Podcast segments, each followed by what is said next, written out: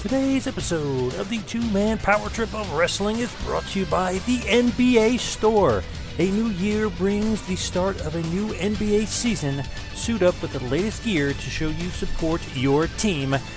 We may be sidelined from going to the arena right now, but that doesn't mean you can't watch basketball from your couch in style. We are teaming up with the NBA and Podgo to bring our listeners up to 75% off of selected items. Yes, you heard that right, folks. Go to podgo.co slash NBA for up to 75% off select items from the NBA store. The NBA, where amazing happens. The upcoming presentation is a two man power trip of wrestling podcast production. And now for something completely different.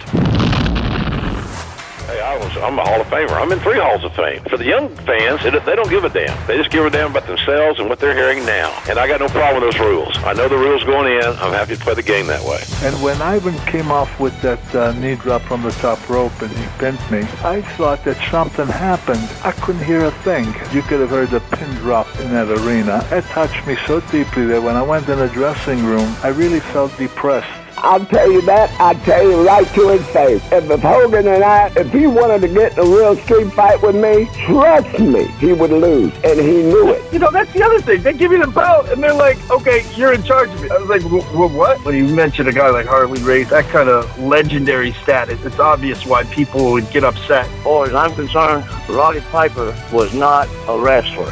He wasn't even a good worker. If he had to go out and work his way to the top and not have good friends like Jim Barnett, I mean, I'm not, I'm not saying he's not a good guy. He's just not a tough guy. Bro, I swear to you, I don't have an ego. Like, I don't give a crap. I, that stuff is not important to me. People don't know me. They have no idea of who I am. They know of me as being a fictional character that they saw on TV. People didn't understand that you know the guy they saw in the ring that happened to be using his real name and happened to actually be the president of the company they really believed that that guy that they loved to hate was actually a pretty decent guy. And i think many people have the perception that i really was that character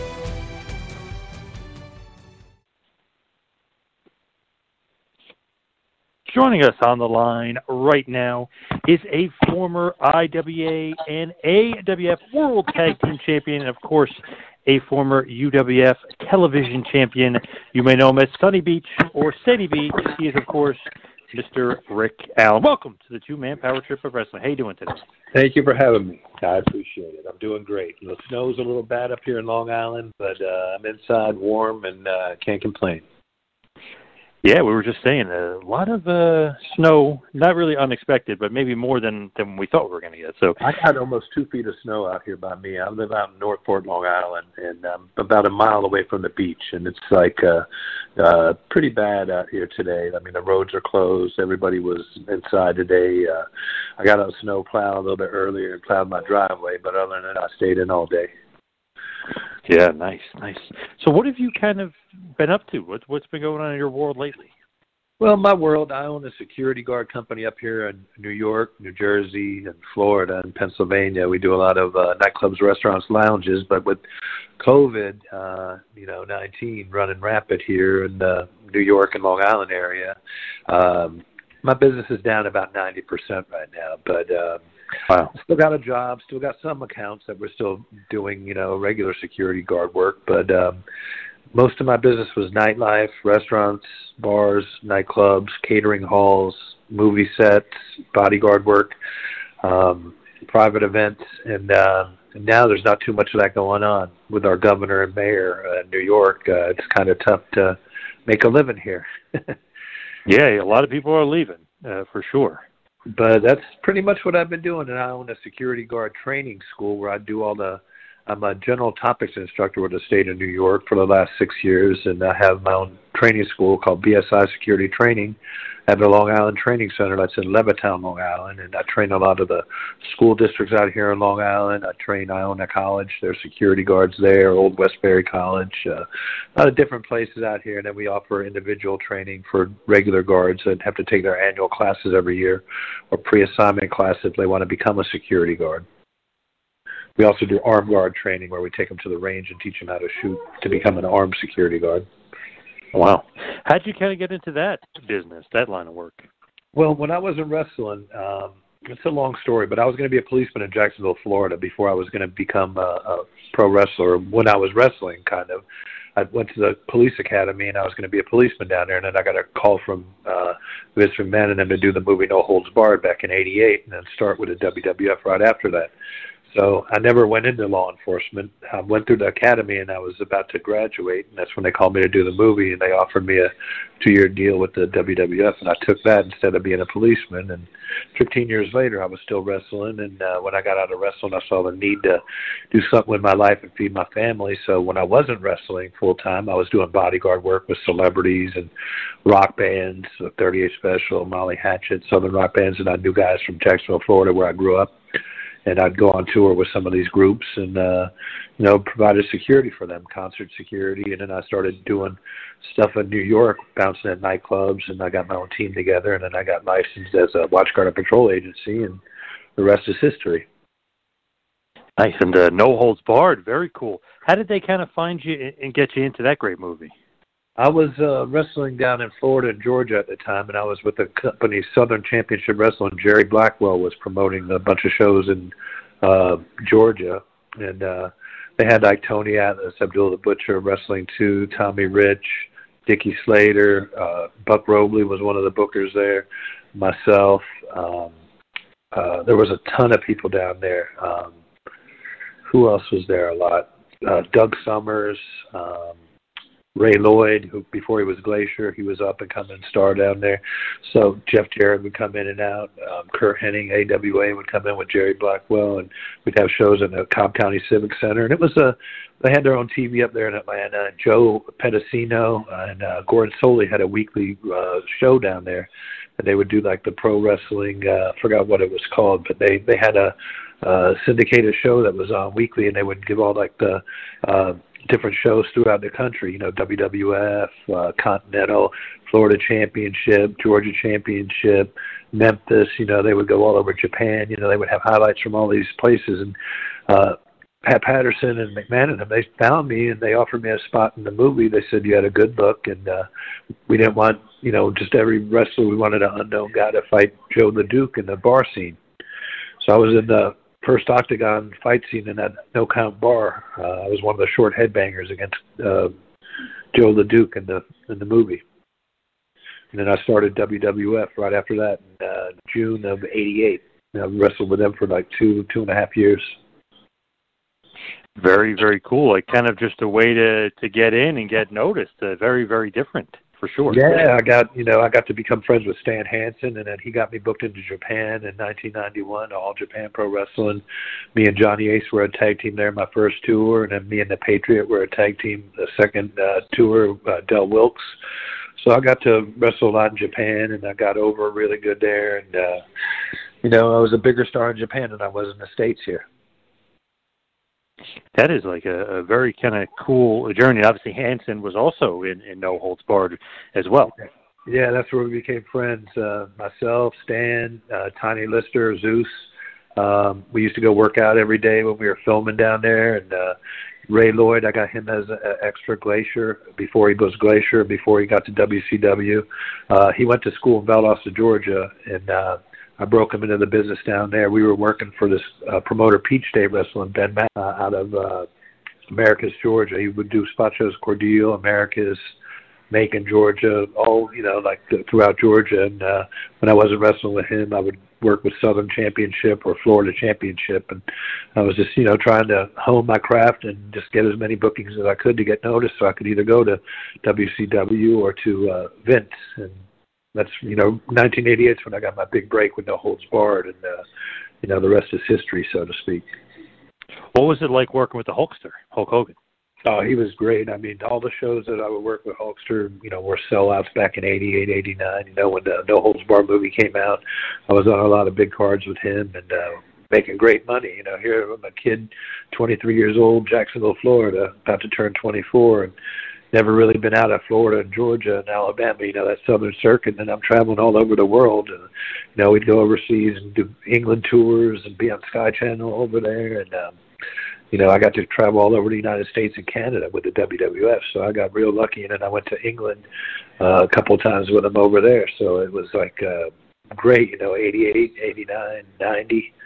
And then I went to, uh, right after that, they booked me up with Stu Hart up in Calgary. I went up there for about a month and a half and worked up there, but it was too cold for me. I didn't really like the cold, and uh, the vans kept breaking down. I have to take the trailway buses back, and uh, we had a great crew up in uh, in Calgary when I was up there. The Bulldogs were there. Uh, Lethal Larry Cameron was there. Steve DiSalvo. Um, Steve Blackman was up there. Chris Benoit.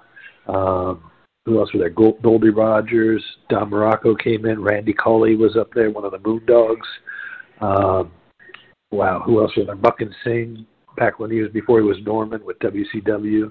Mike Shaw or Bastion Booger. He was up there as a big heel. Um, who else was Gary Albright was there. So we had a really, really talented crew up in Calgary when I came in, and uh, Brian Pillman just came back, and we were going to do a program with him, but I, I just couldn't take the cold, so I was only up there about six weeks, and then I left. I was, it was just not for me, Calgary. Did you kind of enjoy though the the wrestlers and, and wrestling those guys because it's a pretty good uh, crop of guys? Oh, it was it was great. I loved the matches. I I got to work with Benoit a couple of times up there. I wrestled him in his hometown in Edmonton for the um, Commonwealth Championship, and we went like a half hour up there. We had like a five star match, and on the you know sheets, you know, talked about our match up there, and I think they had it on their t- TV up there. So it was really good. I got along with all the guys up there. Even the, the Power Twins were up there. That's actually where I met Larry and Dave, the Power Twins, before they came to UWF and before we started working on independent shots throughout New York and New Jersey together. It is interesting, just like what happens. Like you said, you know, they find you work at No Holds Barred, then all of a sudden Hansen's your friend, and you go to All Japan. The Power Twins are your, you know, you become friendly with them, then you work UWF. Wrestling is a strange business where it's just like, hey, you make friend here and there, and boom, you can be friends for years because they'll get you in here, or you can get them in there. A hundred percent. Like Glacier, I got him in the movie No Holds Barred, and you know, he he got in up in Atlanta and he started hanging out with Diamond Dallas Page and Eric Bischoff and those guys. He went to the power plant. He was training and he got in and then one a door open for him, and you know he'd tell everybody he was in with no holds barred and everything, and they they got him right in, and they gave him a character, you know, like that Mortis character, and and Glacier, yeah, Glacier, and now he's he just did a little movie where he had a lot of wrestlers in it with Stan Hansen and uh Haku was in it, and uh, who else? Larry Zbyszko uh, Ernest the Cat Miller, Steve uh, Luther was in it. So they had a lot of guys that you know were with WCW that came back and they they shot a movie down in Orlando and uh, I think it's called uh, Expandables or something like that or Dep- uh, Deplorables, Deplorables or something like that. But uh, it's going to be scheduled to come out sometime this year. So it's an independent film and uh, they're looking for a release date sometime in the summer. So if I just can rewind back a little bit to WWF and go back to 1988. So when you're originally there, are you Rick Allen, or did they give you the name Sandy Beach well, as of that yet? Was, that was the name I was working with, Sandy Beach, when I first went up to WWF. And um, I didn't have the name trademarked or anything. Allegedly, there was a DJ down in Tampa, Florida, that used the name Sandy Beach for a DJ, but he was like a DJ. He was a MC. He was a host. He was a master of ceremonies. He worked catering halls. He uh, did bodyguard work, bouncing.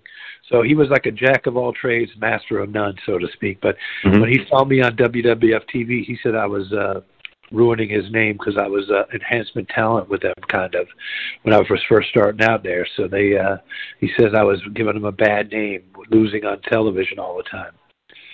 So, and I wasn't working a lot of. T- I mean, I worked a lot of TV tapings for, but I was doing house shows and I was on the road with them. I had booking sheets, so I was on the road a good solid, you know, year with them. You know, before you know, I was really even known with WWF. What do you think about the term enhancement guy? I mean, I know some guys are kind of against it. Some guys don't mind it. What do you like? What are your You know, uh, thoughts on that? I don't mind it because I know that I could wrestle and I could. I, I've gotten the ring with the biggest and baddest from Andre the Giant, Bruiser Brody, King Kong Bundy, Kamala, all the monster heels, Ox Baker. I've wrestled them all. And, I can tell you that, uh, you know, I put my boots on the same way they do. The only thing is the promoter, they might have a little bit more juice than I do, or, you know, they might have been around the business a little longer, or they were a draw, but it takes two people to have a match. And uh, enhancement talent, I got paid the same way they did, not on the bigger scale, but I, I made money everywhere I went wrestling. So I, I didn't look at it as enhancement talent. I looked at it as a job. And I never had the big head. I never cared about titles or belts. I just said, keep me working and keep me paying my bills and making money. And I still do that today with my family and anything else that I do. I mean, I've always, you know, looked at the business as a, a job, as a career, and that's what I did. I've wrestled 15 years, so I had a pretty good run. I've been to every major territory in the country, all the Yeah. world, even. You know, all Japan, Puerto Rico. Um, I've been to England, Germany. I mean, I've been all the overseas tours all, over the place with the same WWF guys that you see on TV. So I mean, it's not you know, I'm, I'm working a main event one night in Vienna, Austria with you know Mick Foley or Diamond Dallas Page, and here they're world champions with WWF. So, you know, I've wrestled all of them, and you know, I have nothing but good memories in the business. Love it. And as far as kind of the WWF and being Sandy Beach and kind of going through, so basically, you, did you have a deal per se? Because you because technically you go to uh, Stampede, then you go to WCW for a little bit. So did you have a contract, or was it one of those kind of open ended, like they'll use you when they want to use you kind of deals? Well, I, I had a contract my first, you know, year or so, and then, uh, you know, after, you know, you're you're really only as good as your last match there. If you piss somebody off up there, you're not in a clique, or a new clique comes in, or somebody on top doesn't like you, you know, that could ruin your run. Or there's, you only got like 30 or 40 spots up there, and then you know. They didn't have a, a a training center down in Orlando when I was wrestling, you know, or they had you know territories still, and they would take guys from different territories and make them stars, or bring up a guy somebody got hurt, you know, and somebody got hurt, you know, you only had so many spots, you know, you only have eight to ten matches a night at, at you know, say the Madison Square Garden. So out of you know ten matches, you're probably only going to have maybe twenty five, I mean between twenty six and thirty wrestlers on the card. You know, and that's the main card. But back then, in '88, when I was wrestling with them, they were running three to four house shows a night all over the country. So they needed extra guys, and I, you know, it was a great time for me to be there, and I got to work a lot. Scott Casey, I worked with Lanny Poffo, Hercules Hernandez, the the young stallions. I tagged a lot. Me and Iron Mike Sharp tagged with a lot of people. I worked SD Jones a lot. Um, you name it, I've worked with pretty much all the talent there. Ronnie Garvin, Hillbilly Jim. Um, I had great matches with all these guys. What did you think of that era? So many people say it's the golden era, the larger than life characters. You know, just the creative was better because if the guy was, you know, opening match, he usually had a storyline to go along with it. Like it just seemed like to me it was a much better era. But did you kind of foresee it and see it as the golden era? I did. I mean, when I was in junior high school, high school, all I thought about was being a pro wrestler. You know, uh, they had me fill out a sheet in the guidance office. You know, a questionnaire. What do you want to do when you grow up? Or you know, 11th grade, they're talking about going to college or your careers. I said I either want to be a policeman or a pro wrestler. And the lady looked at me, pro wrestler. And I said, yeah, Dusty Rhodes, you know, guys like that. She goes, you like that stuff? I said, I've loved it since I was a kid. So I was ate up. I had the wrestling bug from a young age. I used to watch it every Saturday morning, championship wrestling from Florida, growing up in Jacksonville. And every Thursday night they would have matches at the Jacksonville Coliseum. And I had one more in, Don Curtis, who was an old school wrestler. Uh, his daughter, Lisa Curtis, and I went to high school together. So I knew a pro wrestler that was a world champion and a promoter out of Jacksonville and, you know, one of Eddie Graham's, you know, promoters in Florida. So he told me go get a college education. If you want to, you know, wrestle, come back and see me after college, and I'll introduce you to the right people. And he did. I didn't want to, you know, go to college. I had football scholarships, wrestling scholarships. I wrestled amateur. I was all city, all state in Florida, Jacksonville, Terry Parker High School, and then I uh, just wanted to be a pro wrestler. And I started working outlaw shows and independent shows, and then I started going down to TV tapings, uh, Championship Wrestling from Florida every every Tuesday, and uh, you know doing TV tapings. And I was on Saturday mornings getting the crap kicked out of me by the bushwhackers. Or back then they were the sheep herders when I worked with them. Ray Candy, uh, Big Leroy Brown, Uh, I wrestled Muta one of his first matches in the United States when he came to uh, Florida. He was a black ninja back then. So I mean, I've I've got to wrestle with some of the best in the business: Blackjack Mulligan, um, Crippler Rip Oliver, um, this, uh, Kevin Sullivan, Bob Roop, um, that whole faction uh, that they had back when they were doing that occult thing. Um, Mark Lewin. So I mean, I I paid my dues. I used to have to set up the rings, take the rings down. Um, you know, fill up the guys' coolers with beer, drive them from town to town. So back then, when I started out in '85, you were still paying dues. You know, you had it wasn't just you know you go in and you know go to a wrestling school and uh, get to wrestle. You know, it was you got to pay your dues and, and work your way and be an opening match or be a uh, one of the contestants in a battle royal or something, and then take down the ring and then set the ring up in the next town, and that's how you earn your way into the business do they quote unquote let you in right away? I mean, do they kind of? Oh, it you was know, still kayfabe back then. It was very protective. You had to know somebody, or somebody had to speak in your behalf, or you had to befriend somebody, or you had to go to the gym and work out with these guys. And at nine out of ten times, they would stretch you to see how tough you were, how bad you really wanted it. The only good thing about me back then, I was like two sixty, six four and I was in good shape. I could bench press 450 pounds natural, and uh, I was an amateur, so I had a little shooting background, you know. So they wouldn't tie me up, but if they did, I would get out of it, and I'd, you know, do, you know, grapple with them. So you know, they liked that about me. And I was very respectful. I wouldn't speak until I was spoken to. I always, you know, shook everybody's hand in the locker room. Hi, how you doing? Rick Allen. Back then, I was Rick Allen when I was wrestling uh, championship wrestling from Florida. So, you know, I, I didn't get Sandy Beach gimmick till, you know, 1987, 88, you know, two years after paying dues, just getting jobbed out and squashed and being an enhancement talent for, uh, you know, championship wrestling from Florida, Continental Wrestling or you know Peach State Wrestling. I was opening matches, and then I worked my way into a tag team, and then we'd lose to like maybe the Oates brothers or Rock and Roll Express that were around there, or maybe Tony Atlas and Ted Oates or Chick Donovan and someone else. So I got to wrestle with some really great talent coming up and getting to learn you know, my craft from some seasoned professionals Mr. Wrestling number two once told me, he goes, you know, you're going to make a lot of friends in this business. You're going to meet a lot of people. He goes, but when you retire, you're only going to have a handful of friends that you could really call your friends in this business. And I didn't know what he meant till after I kind of got out of the business and retired. And I saw him and I said, you know, you made a lot of sense back when I was a kid. When we were in the locker room, you told me I would only have a handful of friends. And I said, you're right. I could count on one or two hands how many people that I still keep in touch with or who I you know, really like in this business, who I would consider a friend or who I would invite to my house to have dinner. So he said, I'm glad you listened to me.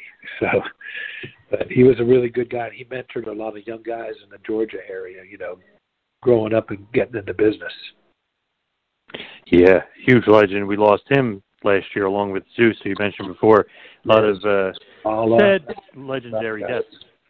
Yeah, I mean, it, it's just a, a shame, you know, so many guys that I wrestled with with the WWF are gone, you know, like Curt Hennig, Rick Rude, Hercules Hernandez, uh, Big Boss Man, Macho Man, Ultimate Warrior, Andre the Giant, Big John Studd. I mean, uh, uh, the Bulldogs, uh, the Road Warriors. Um, who else? I mean, there, there's so many guys. I looked at one of the cards I was on uh, back in like '88, and half the card was dead. I was like, I can't believe it's Bam Bam Bigelow, uh, Luna Vachon, Sherri Martel. Like, oh my God, Miss Elizabeth, you know, Captain Lou, Johnny Valiant, managers, Mr. Fuji. So it, it's you know it really hits home.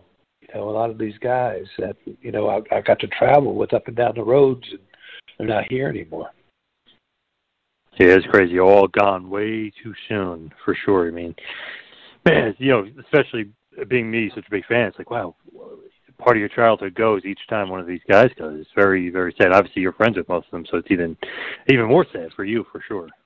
I mean, you know, you it's almost like you have two different families. You got your family at home, that your wife and kids, or you know, your mother, father, whatever it might be, brothers and sisters, and then you're on the road like 300 days out of the year with these guys, and they're your wrestling family and you know you, you go out to eat with them every day you go to the gym with them you work with them at night you travel three, four, or five hours in the car with them. We're driving from town to town, uh, doing laundry at a laundromat, you know, and, and and just you know you get to be really close with some of the guys. Like look at you know Luke Harper and those guys. He just passed away, you know, with Mm-hmm. the, the lung thing, and you know he was one of the good guys in the business. This guy would you know go home to his wife and kids. You know he'd leave uh, a town and drive six, eight, ten hours to get home early, so he could just be with his family an extra day. You know, and sometimes you you're, you're on the road two weeks on, three days off, three weeks on, two days off. You know, back then WWF was running us ragged.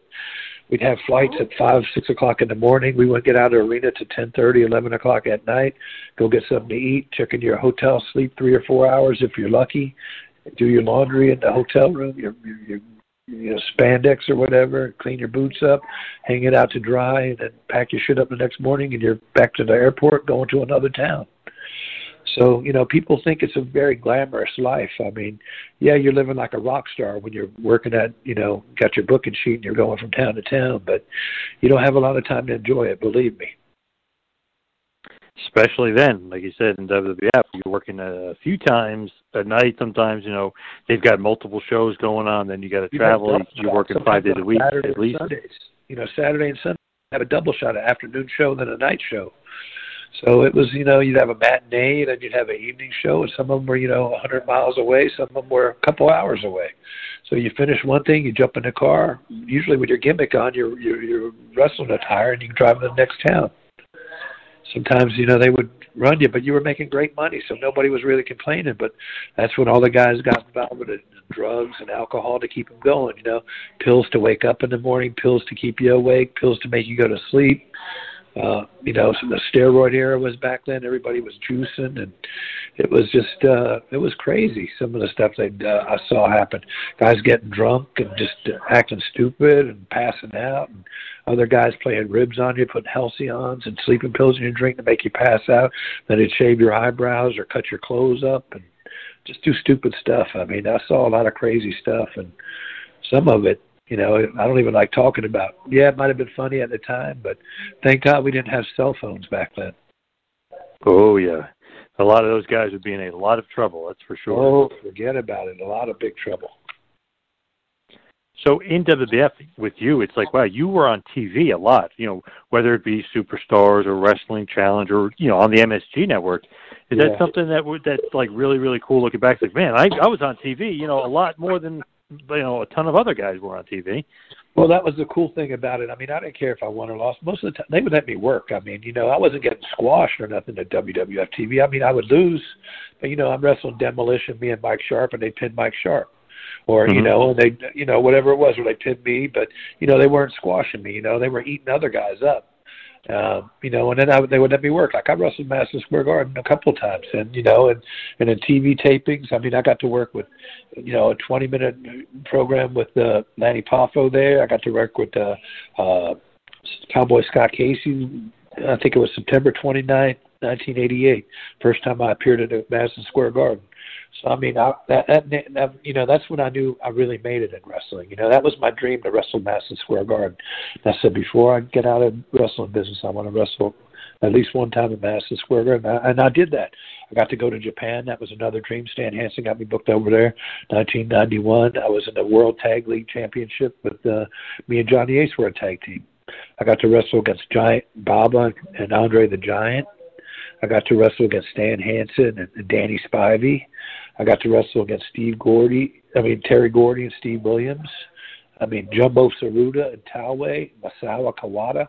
I mean Abdullah the Butcher and Kamala, Dory Funk Jr. and you know the the uh, the Destroyer Dick Beyer was there. I mean I got to wrestle some of the best in the business, and, and I'm very appreciative of that. And I'm honored to have said I I shared the ring with these guys. A lot of guys don't don't look at it like that, but you know it was a job for me. But I was also a fan, and I, I grew up watching these guys, so it was an honor to interact with them and to be one of the boys and to become part of the family. Yeah, that's awesome. And that list of guys is just tremendous. Tremendous. The best of the best, really. You think about it, it's crazy. Oh, yeah, how many awesome guys. You know, I wrestled Dynamite Kid in his last match in Korakuen Hall and put him over there, and you know we had a great match there. Uh, Misawa Kawada, me and Johnny Ace, we, we did a f- five star match, you know, over there in Japan. Those guys were on the top of the top back then as Japanese superstars. Uh, you know, Misawa Kawada, they're wrestling these guys, and they're the all Asian tag team champions, and you know they're wrestling like Stan Hansen and Bruiser Brody and all these guys, and I mean it was like huge, you know, that I got to work with these guys. Bruiser Brody, I worked with him a few times down at Southern Championship Wrestling. Him and Tommy Rich were tagging. Me and Doug Summers wrestled him a couple of times. Um, him and Abby would work down there, had bloodbaths all over the arenas. I mean, it was an honor to work with Brody. Brody kicked the shit out of me a couple of times. I had a big goose egg on my head from where he kicked me and pinned me, you know, with his big boot. But you know, I didn't give up and I didn't say anything. I thanked him after the match. He goes, "Wow, you're a tough kid," and, you know. And then a couple of months later, he, he gets killed in Japan. I mean, in, in Puerto Rico, you know. And I'm like, "Oh my God, I can't believe this." I was working with Vince and everybody, you know. Oh my God, Brody got killed and stabbed to death in Puerto Rico. And I'm like, "Oh my God, I just wrestled him a couple of months ago with Southern Championship." And that was you know an eye opening experience. And I'm good friends with Tony Atlas, and Tony Atlas told me the whole story about what happened with Jose, you know, uh, Gonzalez down there in the locker room. He was there. Dutch Mantell was there. So they they got to see it firsthand and lived it. And Stan Hansen will never go back to Puerto Rico because of what they did to Brody. Because they were that good of friends, best friends. Yeah, that was just a crazy. That story is just insane. You know, I can't believe. And it's interesting. They did a whole Dark Side of the Ring on that, and they did a whole Dark Side of the Ring on you guys in the UWF with uh, Herb Abrams. Yeah, that was a, a good show, and I wanted to participate in that because I was very close with Herb Abrams, and when he came from California, he booked me to, you know, start with his UWF when he came to John Arizzi's Weekend of Champions show. And this this year is going to be the 30 year anniversary of Weekend of Champions. John was one of the first to do the wrestling convention, you know, like WrestleCon and all that stuff. Oh yeah, yep. called it Weekend of Champions. He had Bruno Sammartino there, Buddy Rogers, Lou Thesz, Moolah, Superstar Billy Graham, the, uh, Bob Backlund, you name it, Wendi Richter. All the big people were there. Captain Lou Albano, every superstar world champion, Ivan Koloff, they were all there for Weekend of Champions. And I got to be there and meet Mick Foley when we were really first starting out, you know, and it was like an honor to be there with him. And I'm, I'm very close with John too, and he's talking about doing a 30 year uh, Weekend of Champions uh, reunion this uh, this uh, year. Uh, anniversary show, 30 year anniversary show, Weekend of Champions, maybe in New York or Long Island somewhere. So I'm definitely going to help him be part of that when he does that. But the Herb Abrams thing, uh, Dark Side of the Ring, they called me up. John Arizzi called me. He goes, "How would you like to do this with the Dark Side of the Ring?" And Evan Husney, the the producer of Dark Side, called me, and we met, and um, we had a nice conversation. They came, they filmed a couple of days, and I took them to the cemetery where Herb was buried because I was there when he got buried with his mother and sister and his family, and um, I even got his dog when he died. You know, nobody could take the dog, so I took his dog. Wow. So, uh, you know, I was booking shows with him, a few shows up here. I was helping him do the TV with Lenny Duke, and uh, Bruno was the commissioner back then, and Captain Lou. And Herb had a lot of great talent, too. I mean, Andre came to work for Herb, and once uh, Vince saw Andre on, on UWF TV, he brought him back to WWF real quick. Yes, yes. So, uh, you know, people like Rick Rude, Honky Tonk Man, Greg Valentine, Sid Vicious, they were all coming uh, Rick. I mean, it was like unbelievable uh, all the talent that he was getting off of WWF TV. And as soon as they would come in and try to do TV, Vince would put a squash on it because they were still under contract, or he threatened legal action against them. Well, all these guys. But Sid didn't care. He came into the pay per view, the Blackjack Brawl out there in, uh, in Las Vegas with us. But we had if if Herb had more money and if he wouldn't have partied so much and if he had a, a good booker and some inner structure, you know, back office, he would have he would have definitely gone a lot farther than where he went. Is he as crazy and insane as was kind of portrayed in that documentary? You know, that's a great question. It depends who he was around and who he was with. Like there were certain people, like he knew me. I was a family man. He would come to my house and he was very respectful of me and my family. He always treated me kind, and you know, he always bought dinner or whatever. He treated me and my family like gold, like we were his family and uh, I saw him. You know, sometimes if people weren't nice to him, or if you know they wanted to party, he would party with some of the guys. The guys were partying. He would go to the bar and hang out. And, you know, yeah, he he did like his cocaine. He did like his hookers, and he liked to have a good time. He wasn't married. He got divorced right after he started the UWF. I knew his wife when he was married, and uh, I even went out there when he was getting divorced. He flew me out to California to go to the divorce court with him because they were threatening him, you know, with bodily harm. And Herb was a small guy, only like five foot four, and maybe you know 150, 160 pounds top. So I flew out there to make sure nobody bothered him. And we were at court. Um, there was a a guy from Diff'rent Strokes, uh, that actor Gary Coleman was out there, and he was in court too because I think his parents or somebody was squandering his money or took some of his money as a child actor. So he was going to court against his parents, and I was standing in line, and me, Herb, and Gary Coleman, we were all talking. I said, Herb, I I, I can't believe you didn't tell me we're going to small claims court. Everybody busted out laughing. Gary Coleman, he was like, "You got jokes," and you know, it was it was pretty good. But you know, Herb was just uh, his own worst enemy sometimes. But he he was a good-hearted person, and he really tried. And he used his, a lot of his own money to try to funnel and fund the UWF. He used a lot of money too. Sports Channel America gave him over a million dollars to promote uh, wrestling shows for their network. So he wasted a lot of money too. But if he had, uh, you know, it costs a lot of money too to produce TV shows. He had 13 weeks in the can. He was going to do another 13 weeks. Sports Channel America was getting ready to renew his contract and everything. He, that's when he just went. You know, he he didn't do too good with these pay per views, and they they took the money back for the second round of uh taping. So that's where, you know, he kind of got really messed up, and a lot of guys were like upset because he was promising a lot of work and it didn't come about.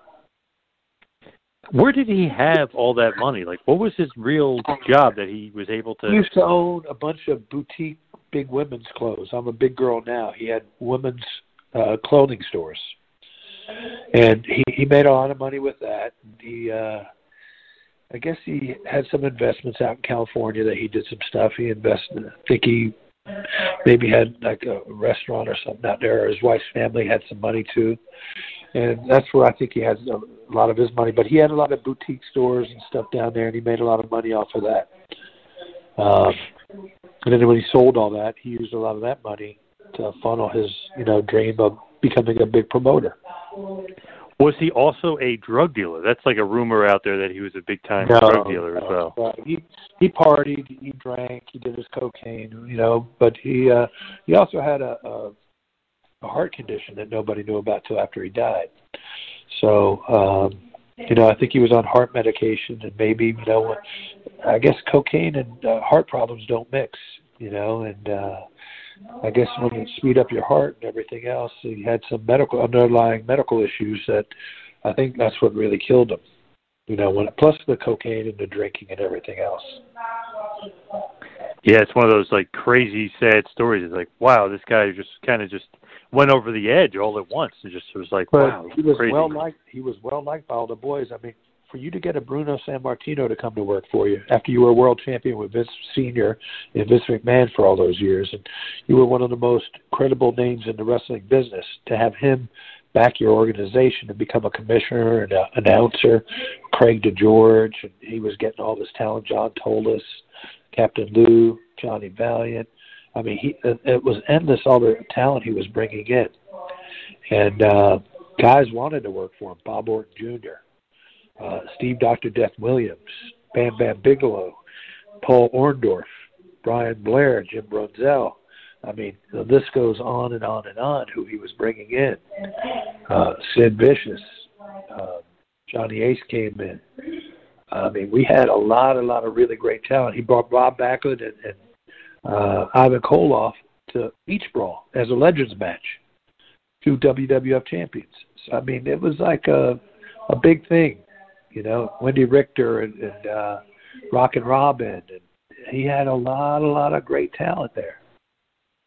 If you really look at it, like you mentioned before, Andre the Giant too. If you just look at some of the talent that went through there, it's like, wow, like he really, you know, kind of spared no expense in bringing in some really, really great names a lot of these guys, you know, they weren't cheap either, you know, and he went through a lot of money in the production companies that would produce these shows, the film crews and the, the staging and the lighting and the insurances and, uh, you know, it, it'd take a couple of days to, you know, film it, and then you had to go in production, you know, and edit it and cut it, and get it, you know, do voiceovers and interviews. And, You know, it was it's you don't do a TV show in you know three hours. You know, it takes a couple of weeks to put together something that's fit for a can that you could sell the tapes. Or he was trying to get syndicated in a lot of you know overseas markets.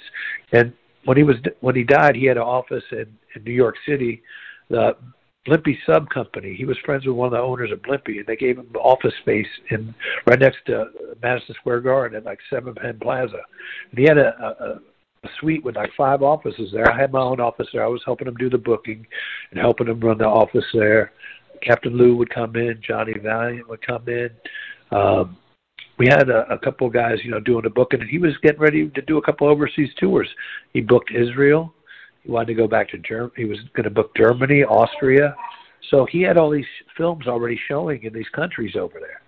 The best of UWF, you know, he had Blackjack Brawl, Beach Brawl. We were doing interviews and sending tapes over. He was about to get funded and go back over and start doing some some overseas tours when he died.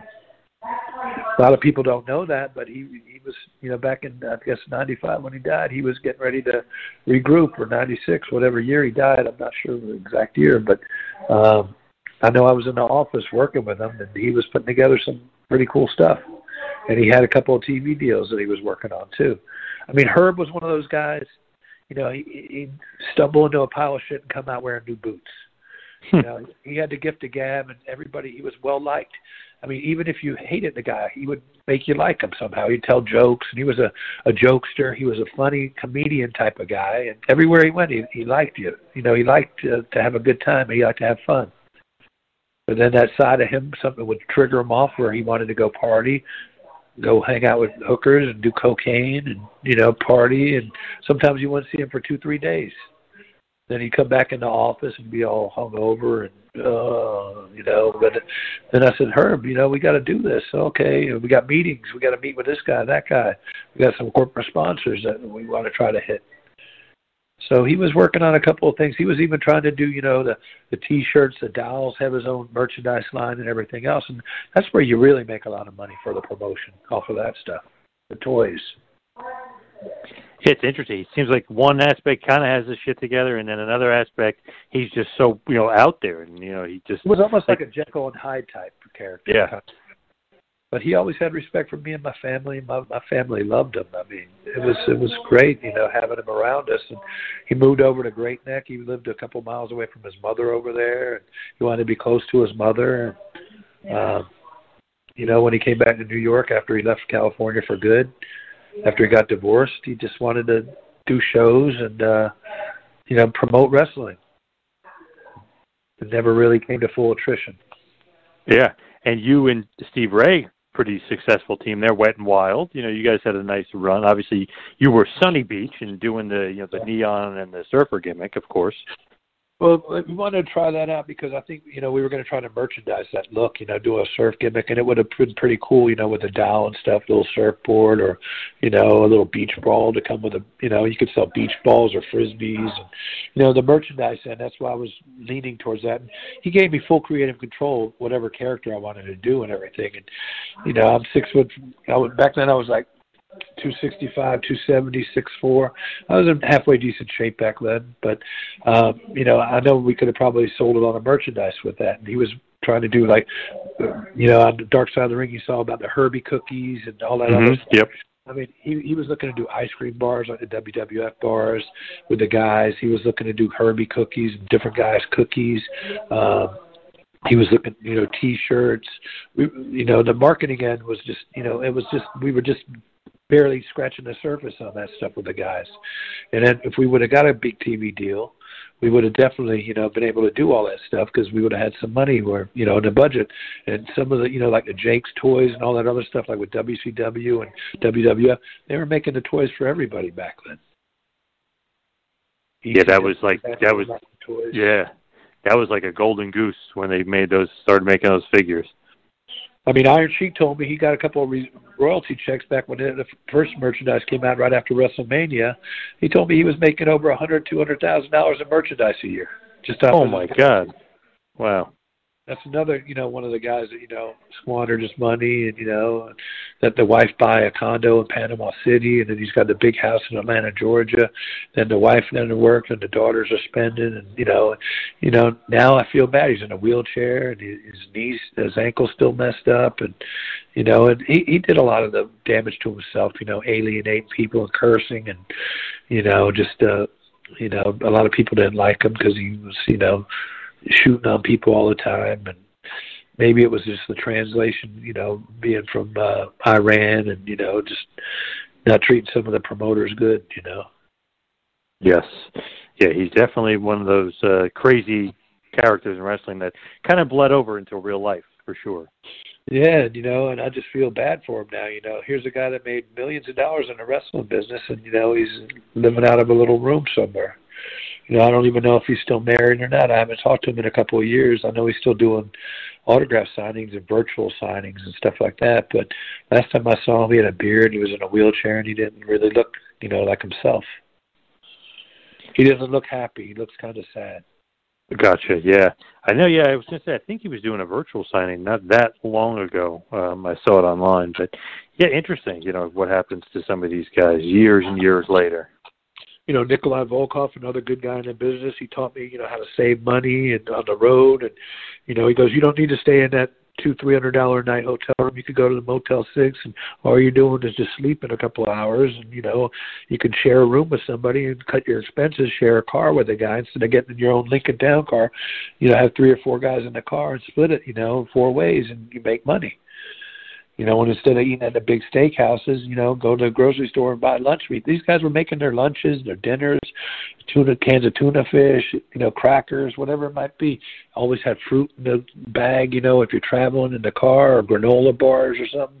They taught me how to save a lot of money, and that wasn't cheap. I would eat out, you know, and stuff, or but I was eating good. You know, I would have the chicken breast, grilled chicken. I was always trying to watch what I ate, and you know, eat eat a little bit better, especially when I was on TV that is great lesson too because you know a lot of guys are spending, spending, spending. and They end up all of a sudden the deal runs out or something. You know they ran out of money.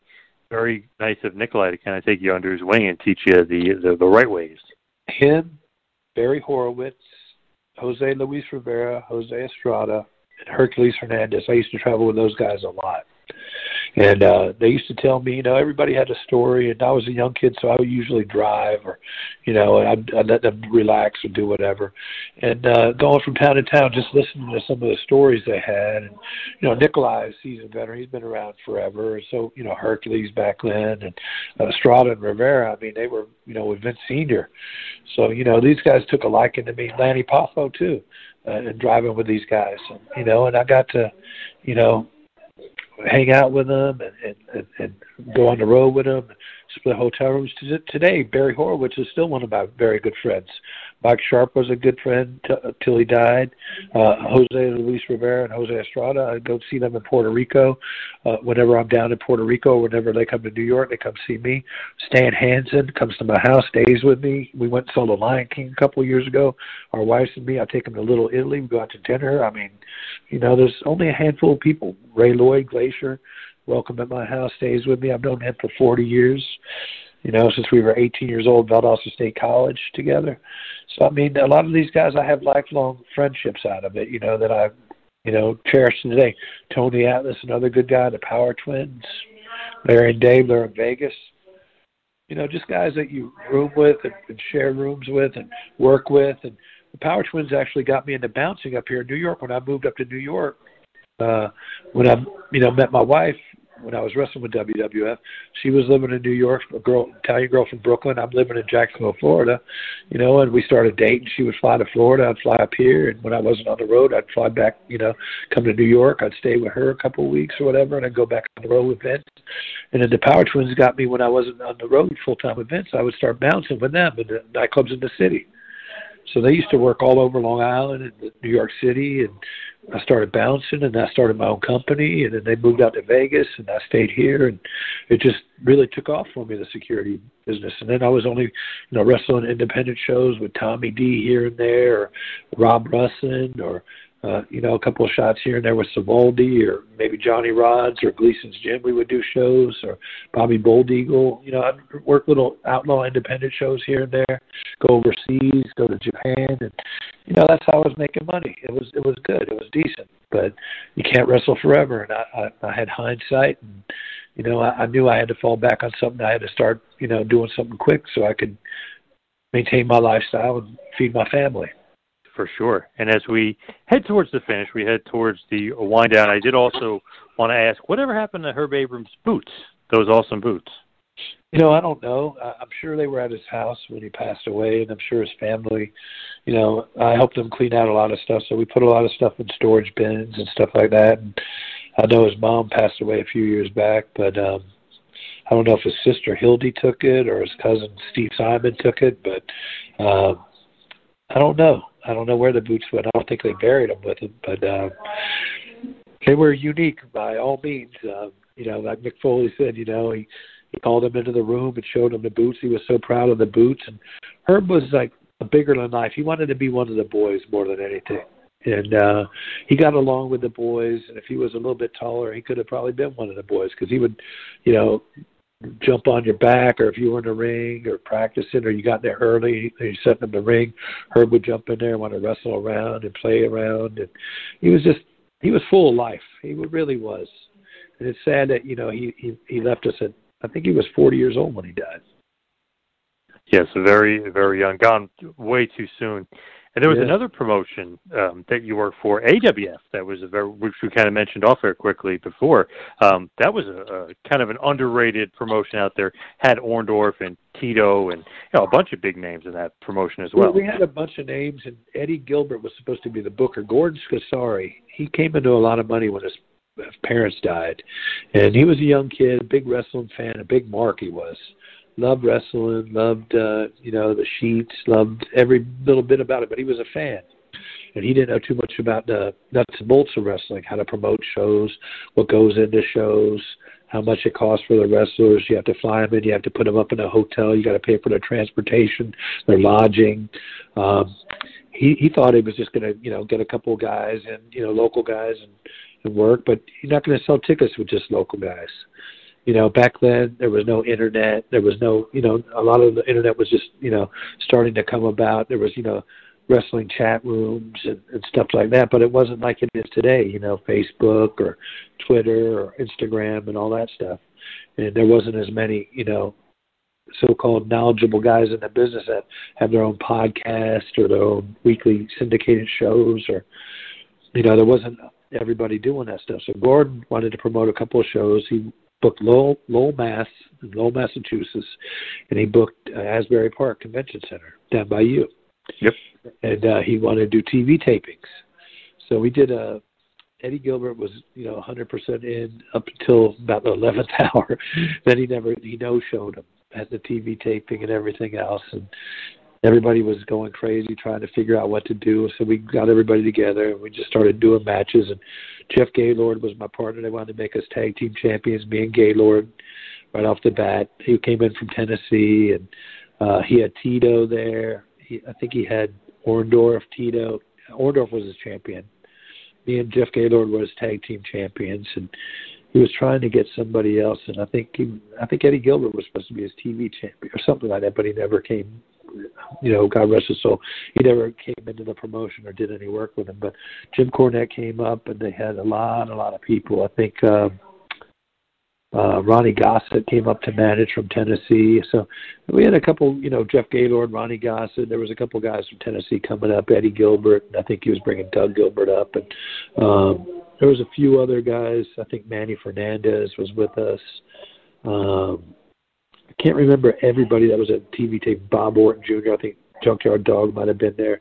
So we had a, a Sabu. I think we had a great array of talent there, but uh, it was just a big cluster, you know, because nobody knew what to do. And we filmed a couple of tapes, and I never really got to see any of the tapings. Gordon, uh, he had another show up in Lowell, and that didn't do good, too good either. We threw that together, and uh, he just, you know, blamed a lot of stuff on me that I, you know, I, I tried to help him, and you know, I got thrown into that position to help him book, and then he said that I didn't have a lot of friends in the wrestling business. When half the guys we called, we got them, you know, to work even cheaper because I was friendly with them. But he was saying, "Oh, we needed, you know, local guys, so I didn't have to spend all the money on trans." And he wasted a lot of money having these production people and all this other crap. But um, you know, after those two shows, I never worked with Gordon again. But I think he maybe did a couple other ones. I'll take that back. I did work for him again. We went down to Puerto Rico and we did a joint promotion, AWF down there, and uh, uh, the company down there was running opposition against uh, Jose Gonzalez and. Uh, uh, what's the guy's name down there? Uh, they were in charge of Capitol Sports down there in Puerto Rico. Carlos Colon. Carlos Colon and Jose Gonzalez. Yeah, they owned that. And, uh, it was uh, TNT, Juan Rivera, before it was Savio Vega, Hercules Ayala, um, I think Chicky Starr, uh, uh, Super Medics were down there, which was uh, Estrada and Rivera, Conquistadors, and then it was Estrada's son, Julio, um, Hurricane Castillo Jr., and there was a couple other guys down there that were big name guys. And Then Manny Fernandez, I think, came down with us when we were down there. So we we ran a couple of shows in Puerto Rico, and uh, we had you know good good. We were down there about a month, and uh, we had a lot of good houses down there. He was trying to film stuff and try to do stuff down there, but then you know he just didn't have the money to bring us back and forth to Puerto Rico. So I said, look, I'm going back with Herb Abrams, and uh, you know, good luck with your AWF. You know, then he said, you know, uh, well, you gave Paul Orndorff the belt, and he never gave it back to me. I said, well, you told me to give it to him because he's your champion. So he he had you know a lot of craziness, and you know he, he said that Paul Orndorff was doing a commercial with Hulk Hogan and wanted a belt. He used his belt. He never gave it back to him. So I don't know the story. Paul Orndorff might remember it. I don't know, but uh, Paul Orndorff had his belt. And I don't know if he owed him money to give it back or what, or he promised him some bookings and never kept good on his word. And you know, some of these old timers, if you promise them something, your word's your bond. You know, you either got to book them or pay them for the date because they're taking a date away from somewhere else where they could have worked. So a lot of times guys would get upset and pissed off, and you know, they if you gave them a belt or you made them their champion, they would keep your belt, or you'd have to pay them extra to get them the, the book on the next show. So that's how it went back in the golden days of wrestling. And it still is today. If somebody doesn't book your, somebody books you and cancels you, you know, you're not really going to work for that guy anymore. Yeah, very, very true. And as far as you in the wrestling business, I mean, literally, we talked about you worked everywhere. You kind of done it all: Japan, WWE, WCW. Do you have any regrets in the business at all? Anything you look back on and you're thinking you wish maybe you did it differently or worked somewhere differently?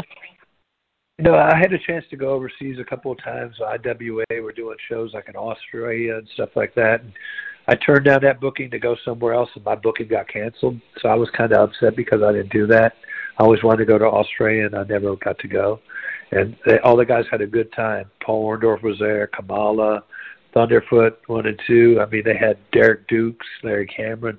Uh, I would have loved to have went on that tour. You know, they had a lot of fun, great time, and uh, they wanted me to go and I didn't get to go, so I was a little upset about that. But I, I have no regrets in the business. I just wish maybe I would have worked out a little bit harder and got my body in a little better shape. Maybe, maybe I would have got a better push. Um, maybe I should have shouldn't have listened to some of the people I listened to and went to different places. You know, like I never went to WCW up in Atlanta, and I could have went up there. Ole Anderson was booking, and I could have maybe got got in over there. Um, Bill Watts when he was booking, but uh, I never really got in over there, and I never got to work with those guys, and I regret that. That's about my only regret, never being on Superstation, TBS, or Georgia Championship. But um, I worked pretty much every other territory, you know, um, Peach State, Southern Championship, Championship Wrestling from Florida, Continental Wrestling, wrestled, wrestled them a couple of times, went to Louisiana, Shreveport, wrestled out there. Um, wrestled uh, Calgary. Uh, never got to wrestle AWA. I regret that. I could have went there back when they had the Trooper. I got to wrestle uh, back when Joe Pedicino had Global Championship Wrestling. Oh yeah, yep. They, they brought us, me and Steve Ray, they brought us in for the tag team championship there, and Herb called them up and said that we were under contract with them, and uh, while we were at TV tapings there. So they tried to take us off TV and they tried to squash us and all that stuff afterwards. And I said, look, I'm not. If you want to use me, I said I'll put a hood on, I'll work, and I wrestled a couple times under the hood for them for TV for them. I said since I'm here, I'll wrestle. I don't mind, but you're not going to squash me and kill me off where I can't go anywhere else. So I wrestled smart, and I, you know, I, I took care of my business, and I didn't let people dictate you know what I was going to do. I mean, only when it dictates to the promoter, like Vince McMahon, he'll tell you, you know, Uh, who's going to win, who's going to lose, you know, what you're going to do, what you're going to get paid, all aspects of the business. And a lot of people they don't like Vince because he has that much control. But Vince is one of the hardest working guys in the business. Nobody gave Vince anything other than his father, and he took it. And he's the one that bought up all the territories. He's the one that made all these deals with the merchandising and with all the toy companies and everything else. So Vince used his money to make a lot of money, and you can't blame a guy for being a good businessman. Yes, very, very true. Now, as far as kind of yourself, I know what you're doing lately, but do you get on social media? Do you have plugs and stuff? Do you still do a I lot do. of the wrestling stuff? I know you do some signings and stuff, but do you do do anything else as far as wrestling? Believe it or not, I've been doing some podcasts. I got out of it for about 20 years to grow my business, and then I got tired of you know the, the direction wrestling was going. Back to you know with the, the Val Venis thing, when they were exploiting women a lot, when they were doing like the baby stuff with Mae Young and and, and you know all that stuff, and, and Moolah, and it was just you know like some of it was wasn't bad. It was very distasteful, and you know. um I, I didn't want my son to watch that, or you know, growing up, and I, I didn't think it. You know, like Bruno when he, when you know that steroid stuff came out, and Bruno, you know, was estranged from the WWF for a bunch of years because he didn't believe in the product, and he didn't want you know to tarnish his good name. I mean, my name's not the best name out there. I'm not the biggest drawer or a big name by no means, but I have morals, and you know, I'm a family man first and foremost, and you know, some of the stuff I didn't agree with that was on television. You know, that that the, the the direction they were going with the wrestling. You know, Val Venis and the porn stars and the, the, the divas and all that stuff. It was just some of it was ridiculous to watch, and, and I just took a sabbatical away from the business. But the last two three years, I've gone to the big events in New York, did signings there. Uh, I'm going to a a big show down in June in Jacksonville, Florida. Uh, they're doing a big signing on a Saturday and Sunday in June down there. Um, and then I got WrestleCon coming up here, and I'm going up to Albany in uh, in March. So I got a couple signings in March. I'm doing some of these podcasts. John Arezzi hopefully is going to do this 30 year Weekend of Champions thing that I'm going to be involved with. So I'm getting back into it. I'm getting a new website, sandybeachusa.com is going to be my uh, my wrestling website. Hopefully, I can sell some merchandise, some gimmicks on there, eight by ten pictures, and uh, you know, um, doing some stuff with Tommy Fierro. He's uh, before COVID, he was going to do a wrestling promotion down there called Retro Championship Wrestling, and I was going to start managing some of the younger talent for him. So I mean, I'm going to get back into wrestling. I mean, now that my business is established with the security, I can you know be a weekend warrior and you know help bring along some of the younger generation and pay it forward and give them a little bit back, some wrestling knowledge, and uh, you know have a little fun you know with it now. Yeah, absolutely. That sounds awesome, and I really, really appreciate all the time tonight. It's been awesome, kind of taking a trip down memory lane with you. Really, uh, I appreciate really appreciate it. Always good to you know try to give back and let people know you're still relevant and still out there in the world and still alive and kicking. You know. Yeah, absolutely. Just want to thank you uh, for all the time. I really, really appreciate it. It's been my pleasure. Thank you so much, and you have a great evening. Thank you. You too.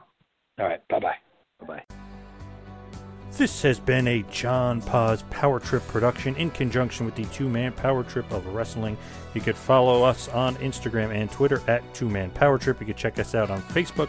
You could subscribe on YouTube. You can go to patreon.com slash TMPT Empire to become a patron and also check out the website tmptempire.com and buy a shirt at prowrestlingtees.com. Two Man Power Trip, where the power lies, brother.